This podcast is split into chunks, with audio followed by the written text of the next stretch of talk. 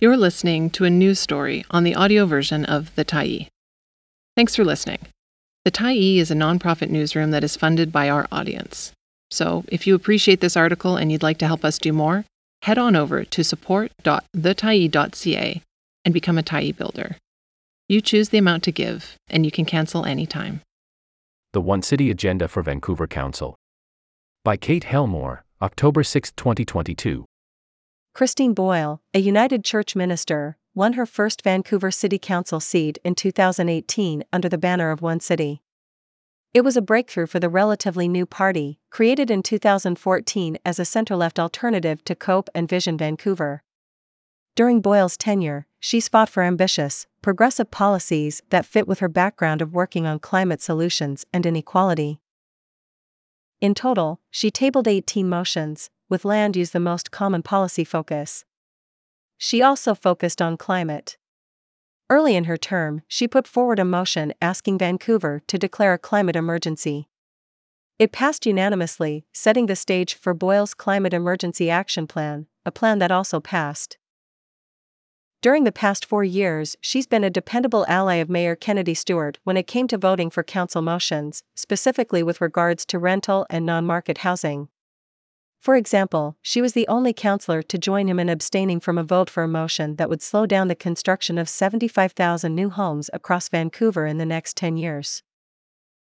I am always willing to work with people who are going to come forward and support tangible solutions to the problems we face, said Boyle. But in a council divided between five parties and one independent mayor, Boyle's left leaning policies didn't always pan out. Especially not the more controversial ones. For example, her proposal to rethink zoning and remove public hearings for social housing was defeated 8 to 3. This time, OneCity is running four candidates for council, five for the school board and three for the park board. Having spent four years on this council, I can tell you very clearly that Vancouver would be well served by more OneCity voices, said Boyle. I know if we get re elected with stronger teams, we can do even more to make Vancouver a more welcoming and affordable place for all of us. Boyle says the party did not want to split the left vote by running a mayoral candidate. While they refuse to endorse any single candidate, both Boyle and Mayor Stewart have been dependable allies on council and are signaling that relationship would continue. Boyle refused to elaborate on why she didn't join parties with Stewart, but said that in future elections, progressives need to be more unified. We need to figure out how we bring progressives together, said Boyle. We need to make sure we're not splitting votes and fighting against each other, especially when so much is at stake for working people, families, and the climate.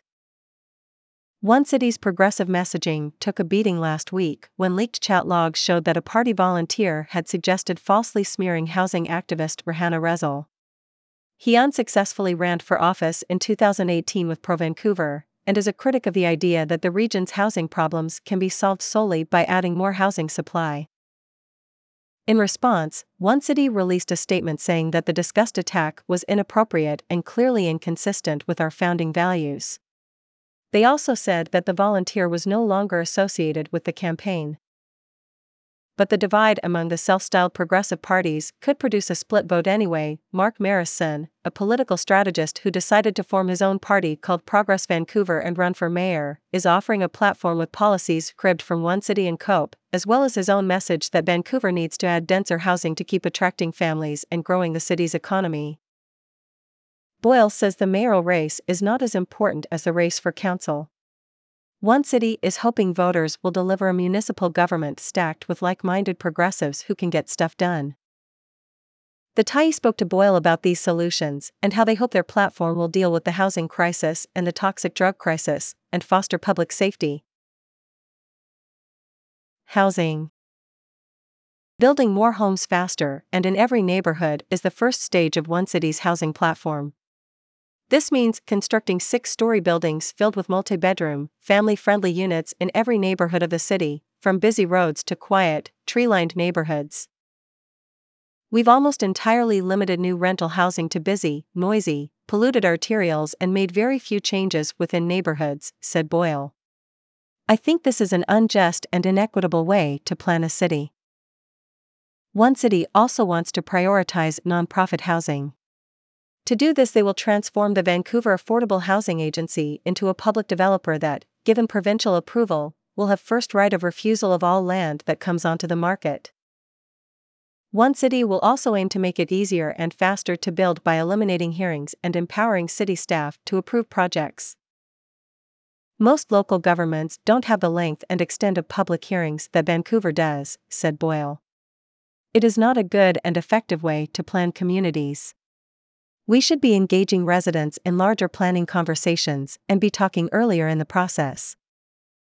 Renter Rights is the second part of OneCity's housing platform. They plan to turn the renter office, which currently provides information, into a tenant advocacy office that will represent those facing rent evictions, demovictions, or evictions. The office will also maintain a registry of historic rental prices so tenants know when they're being ripped off. Six floors and corner stores sums up the last leg of OneCity's housing platform. It means approving grocery stores, cafes, restaurants, and small scale retail in all neighborhoods, including historically wealthy neighborhoods where the population is declining. Shaughnessy is one example. We have long passed the moment where basement suites are going to solve the scale of the housing crisis that we face, said Boyle. OneCity's housing plan protects tenants, supports building a lot more of the types of housing that we need, and it builds healthier, safer, and more vibrant communities in every part of the city. Overdose. OneCity promises to expand access to overdose prevention sites, safe supply, medical grade drugs, drug testing, and naloxone kits. The poison drug supply is killing our neighbors, said Boyle. The first thing we need to do is make sure people stay alive. Her party would distribute nasal spray naloxone to all city employees who interact with the community, and make naloxone training and distribution a licensing condition for SROs. The second step, according to Boyle, is about expanding the frontline response. OneCity would increase access to detoxification centers and develop a non prescription model of safer supply, such as compassion clubs. They also plan to establish more overdose response teams and fund Vancouver Fire Rescue Services' five year growth plan. They also want to include people who use drugs on city advisory committees. And the party is promising to equip parks with phone charging stations, essential to those living with homelessness and responding to an overdose. OneCity will demand action that the provincial and federal government decriminalize higher quantities of drugs, said Boyle.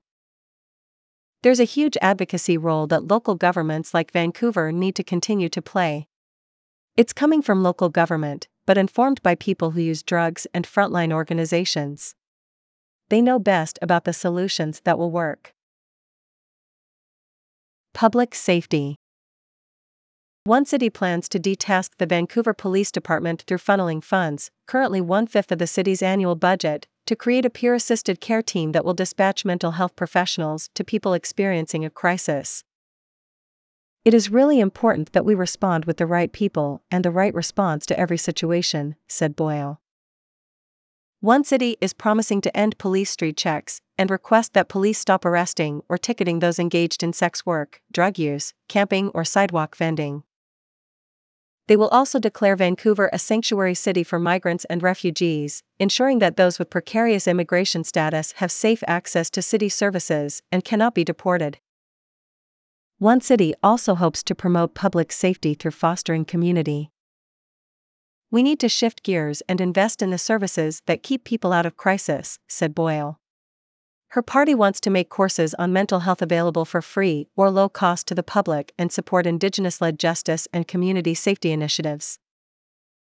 OneCity is also promising to streamline permitting for festivals, street vendors, and performers while increasing street lighting, protected bike lanes, and car free or slow streets. Boyle considers the 2021 heat dome an example of failed public safety because, she said, the 100 deaths were preventable. They died because the proper social and community support was not in place. Vancouverites experience high levels of loneliness and isolation, said Boyle. And we want to build neighborhoods that actually combat this loneliness and social isolation by creating ways for people to get to know one another and look out for one another. Thanks for stopping by the Tyee today. Anytime you're in the mood to listen to important stories written well, we'll be here. And if you'd like to keep independent media going strong, head over to thetyee.ca and click on the Support Us button to pitch in. Finally, big, big thank you to all of our Tyee builders who made this story possible.